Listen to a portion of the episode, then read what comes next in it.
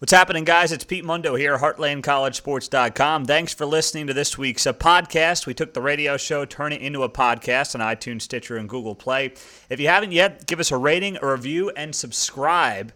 And if you do that and you send me an email and a screenshot to Pete Mundo at HeartlandCollegeSports.com, you got a free Heartland College Sports koozie coming your way. It's a good deal. Thanks for listening, guys, and we'll talk to you soon.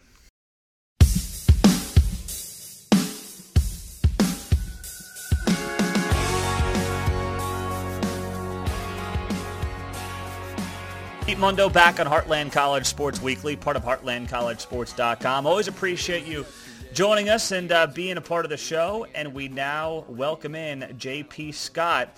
He's a writer at Athlon Sports. Of course, uh, the site does a great job of covering everything college football. Also, uh, site co-expert at Slap the Sign. Those guys involved with the Notre Dame Fighting Irish part of Fansided. So, JP, uh, want to start off with some big picture stuff here as it relates to the Big 12. I firmly believe that this conference has had a really good couple of years. And yes, of course, we're a Big 12 based outlet, but I still believe it's been a great couple of years for this conference and uh, getting some credibility back, bringing back the championship game. Revenues are up, uh, getting Oklahoma in a big in a college football playoff. How do you foresee, from a more national perspective, this conference as it relates to the rest of the conferences? I think just on the field, um, just competitively, I think this conference is comparable to you, you know your upper echelon, to your SEC, your Big Ten. It's right there with those guys. If you look at the top five teams uh, in the Big 12, at least the top five that most people project, Oklahoma, Texas, West Virginia, TCU, Oklahoma State. I mean, those those five teams can play anybody. You've got uh, on on West Virginia, you've got one of the top uh, one of the top Heisman contenders in Will Grier. Um, TCU, year in and year out, they've become a force. Um, Oklahoma State, they might have a little bit of a down year because of what they've lost this year, but they're always in the mix. And of course, you've always got the Sooners there, and then you've got the prestige of Texas. When, they get back, they're going to be fine. So I think the perception on the field when they actually play is better than some of the some of the noise and and uh, maybe I guess you'd use the word discombobulation going on off the field. Um, and you even look at some of the like the uh, the up and coming teams. I mean, Kansas State's always good, but you got uh, Iowa State making a move. You know, with with getting new hope, uh, new coach there.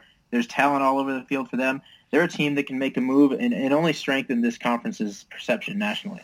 JP Scott Athlon Sports joining us also uh, slapthesign.com. So JP, when when you look at you know this conference, and I, am totally with you there in terms of those top five teams being able to play with anybody in the uh, in the country. I also think the Big 12 doesn't get enough credit for the fact that they play a true round robin schedule year in year out. I mean, you compare this to the SEC and the Big Ten. You know, Alabama might play a team from the SEC East. I think it's what once every seven years or twice every seven years. You're getting a true champion year in year out in the Big 12 conference. I like it. I liken it to some of the old school basketball conferences and some of what's going on right now. I'm, I'm a Big East basketball guy, and I love that we have 10 teams, and it's one of the thing, things that makes me not want to expand bigger than that um, you play everybody. You you get a feel for who actually really is the champion. Um, you know, you see that in the Big Ten a lot in, in football with the crossovers. Um, sometimes the team in the West will have a real easy shot, a real easy path to the uh, the Big Ten championship game because they really just play the West and then they'll luck out and the, and they'll miss the big hitters on the East and they'll and they'll slide in there. Um, you don't get that in the Big 12. I mean, you got to play everybody and then you know when you get to that Big 12 championship game, it's somebody you've already faced. And I think that makes the dynamic more interesting as well. It's always going to be a rematch in that title game. Well, JP, uh, now on that topic, you're based up in Omaha, so I assume you got a lot of Cornhuskers fans around you? I'm surrounded by Cornhuskers on, on three sides and uh, Iowa Hawkeyes on one side. well, be honest with us then. How much does the Nebraska fan base – uh, miss the Big 12 and miss some of those rivalries because I think, I got to be honest, I think they're totally irrelevant sitting in that Big 10 West. So I had this discussion actually with a booster the other day, and uh, he, he, begrudgingly agreed with me. Um, I think some of the older fans miss the Big 12. I, I, think the younger fans don't really care. I think it's long enough ago now where they've not really forgotten it, but they just, you know, they're, they're past it. Um, but in reality, I think that move, Nebraska moving out of the Big 12 into the Big 10, if you look at every sport across the board, not just football, um, on the field, I don't think it was a good decision. Yes, they're going to make a ton of money. I, saw that the uh, the share, the payout share for BTN Network is uh, like 51 million this year for each school. Uh, so financially, it makes sense. But competitively, you, you look at even even dig down to like a wrestling team to where you know when they're in the Big 12, they were relevant. They're you know going against Oklahoma, Oklahoma State. You know it was a smaller conference, and I know it's since expanded. But you move from the Big 12 into the Big 10, which is the elite wrestling conference in the country. Now all of a sudden Nebraska goes from being somebody to nobody overnight. Same thing happened, you know, with football. Um, they they used to run the Big 12 North for a long time, and then they they move into the Big 10 West. I think they thought they were going to run the West, but nobody saw Wisconsin coming, and uh, and so now they're just treading water like everybody else. And then where it has hit them the most is their baseball program. Um, the Big 12 is still a respectable baseball conference. The Big 10 just simply is not, and and recruits see that in a Nebraska program that used to be pretty competitive nationally they're struggling to make the Big Ten tournament every year. And, uh, you know, you bring up the money perspective. I get it. The SEC and the Big Ten are making more money than some of these other conferences. But when you factor in the Tier 3 rights, uh, JP, you actually come to the realization that teams like Texas and Oklahoma, they're right there, if not making more than the Big Ten and the SEC schools in some instances. So I, I just, I'm looking at this from Nebraska standpoint, and I'm sure like the, the 18-year-old kid doesn't really care. But you also think about losing that pipeline to Texas on some of those recruits that they had and the fact that they've been in this Big Ten West, which has been irrelevant and pretty bad outside of Wisconsin. And somehow Nebraska has not taken advantage of that.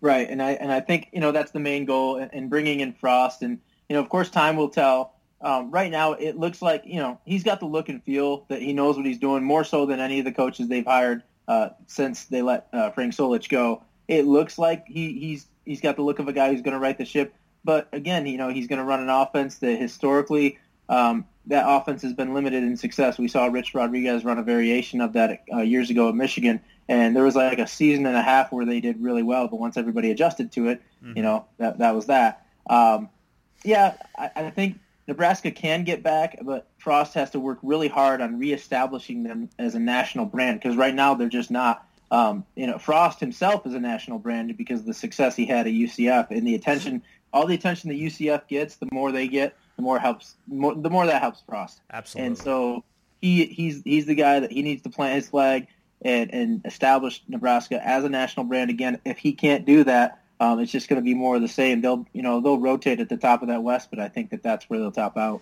JP Scott, Athlon Sports, and uh, SlapTheSign.com joining us here. So uh, let's talk about a team in the Big 12 that's also trying to get a bounce back, and that's the Texas Longhorns under Tom Herman year two. A lot of close losses last year, uh, but they also lose a lot of guys off of that defense that helped keep them in contention. So when you look at this Texas team, and we've said this, it feels like every year for the past eight, nine years, and it just hasn't turned out to be the case. Is this finally the year in your eyes that Texas does turn the corner? I don't know. I mean, it, you know, it's it's Herman's Herman's second year, right? So I don't know. I look at the talent they have coming back. They, have got some upperclassmen, but I don't know that he's got a full um, a full generation of his own recruits ready to go in there and perform. The other thing you've got to worry about too it's just the overall evolution of the game. And, and going back to Nebraska, this impacted them as well. But the, the demographic evolution and, and the conference realignment part, uh, when Texas was good, when Texas was rolling, TCU wasn't around. Um, Texas Tech is, you know, they've always kind of been off to the side. But the other big thing is Texas A&M going to the SEC. So now if you're a Texas kid and you want to stay home but play in the SEC, you can go play for Texas A&M. Or in that Dallas Metro, it used to be if you're a Dallas Metro kid, you want to play big time football in Texas, you got to go to A&M or, or Longhorns. Now you can stay home right there in town and go to TCU. So I think those two things are impacting Texas. Can Texas get back to the top? Sure, but it's going to be a lot harder today than it might have been 10 or 15 years ago. JP, you know, you, you bring up TCU, of course, being an addition to this conference, and uh, you know, a lot of people didn't want TCU in the Big 12 for that very reason, that they would create, uh, especially with Gary Patterson leading that team, they would create more competition for the Texas and the Texas A&Ms of the world um, and the Baylors of the world, and that's exactly what they've done, like you have pointed out. So when you think, you know, down the road one day of conference expansion, I know we're nowhere close to it there right now, but it's June, so let's talk about it. Uh, what do you see the next uh, major shift being whenever that time does come down the road for a conference realignment and or expansion? Um, what what's going to happen? I have no clue what's going to happen. Uh, as far as what would make sense to me, um, unfortunately, it, it, does involve. It probably would involve breaking up the Big Twelve I could see the Southern teams in the Big 12 um, splitting off. Some of them going to the to the SEC, some going to the Pac-12, and uh, and the North. Now, why wouldn't now JP? Let me interrupt you there. Why wouldn't the Pac-12 break up? Because it seems like that's the most vulnerable conference with a with a network that's complete garbage. Yeah, that's a good. And, and, and you could see maybe not even a breakup, but you could see some sort of like a maybe a merger of sorts. Mm-hmm. Um, so say say the teams that used to make up the Big 12 South would basically like merge with I don't know the, the Pac-12 South or something like that, or, or, all of the Pac-12. And that's what I'm saying. It's just tough to tell because you know you've got everybody coming out saying, well, we're not breaking up, we're not going anywhere. We've got these teams locked in for this long. It's just very difficult. I, I think logistically, and, and, and if you look at a map here, it, it seems like a lot of your um, a lot of your Big 12, the northern Big 12 teams could be fits in the Big 10. It looks like that. But then you've also got teams like your Kansases who at some point they got to figure out what they are. Are, are they a basketball school? Are they a, are they a basketball school that also has a football team? Do they want their football team to be competitive? And, and they, they have a decision to make down the road too. I've said for a long time, they might have to do what UConn did and you know and, and, start looking at the American Conference or something like that because I don't know that anybody wants their football team when, when push comes to shove and, and, and the next uh, realm of conference expansion comes over us. Um, if, if Iowa State wouldn't have done what they've done recently and, and make strides to improve, they'd probably be in the same boat. So it's, it's real tough to tell. Your, your traditional football schools, um, your, your Texas, your Oklahoma, Oklahoma State, and even your TCU, I think they're going to be fine. Those are going to be those are going to be teams that people want to have in their conference. And, and realistically now, I mean, they could go anywhere. You look at West Virginia traveling across the country just to play in the Big 12. Um, I don't know that geography matters that much anymore, but you've got those four schools I think would be safe, and everybody else, it could get real interesting. So I, I sorry, I don't have a good answer for that, but because uh, it, it, it's a very it's an interesting question, and I'm fascinated to see it play out. Yeah, we are fascinated and, and ready for the uh, for the start of the season. No doubt about that. It's going to be a, a, lot of fun because. Uh, you know, for us college football nuts, now's the time of year that we're sitting here just uh, licking our chops trying to get everything going. He's JP Scott. You can find him on Twitter as well at the JP Scott, uh, slapthesign.com, part of the Notre Dame Fighting Irish Fan Fansided Network, and Athlon Sports as well. JP, thanks so much for a few minutes. Really appreciate the time. Yeah, no problem, Pete. Thanks for having me on. Good insight there to JP Scott. And once again, please do rate, review, subscribe, iTunes, Stitcher, Google Play. Can't thank you enough for doing that. And uh, We'll talk to you very soon.